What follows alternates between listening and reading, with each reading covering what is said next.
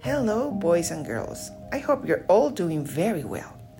Today we're going to read the Gospel of next Sunday, June the 26th, and it's according to Luke.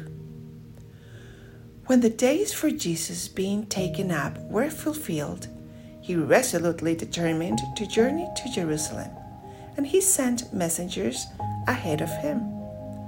On the way, they entered a Samaritan village to prepare for his reception there but they would not welcome him because the destination of his journey was Jerusalem.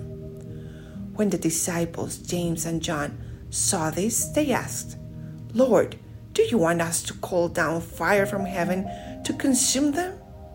Jesus turned and rebuked them, and they journeyed to another village.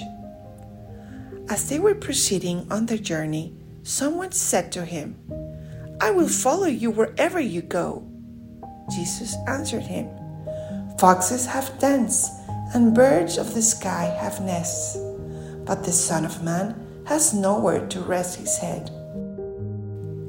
And to another he said, Follow me. But he replied, Lord, let me go first and bury my father.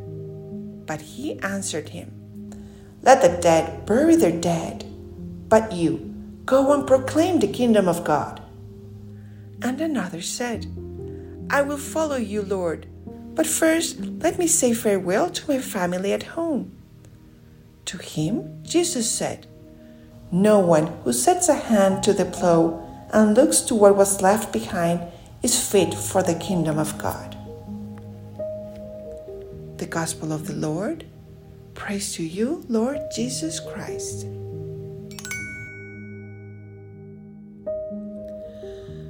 Holy Spirit, please come and inspire us on what you want to teach us with this gospel.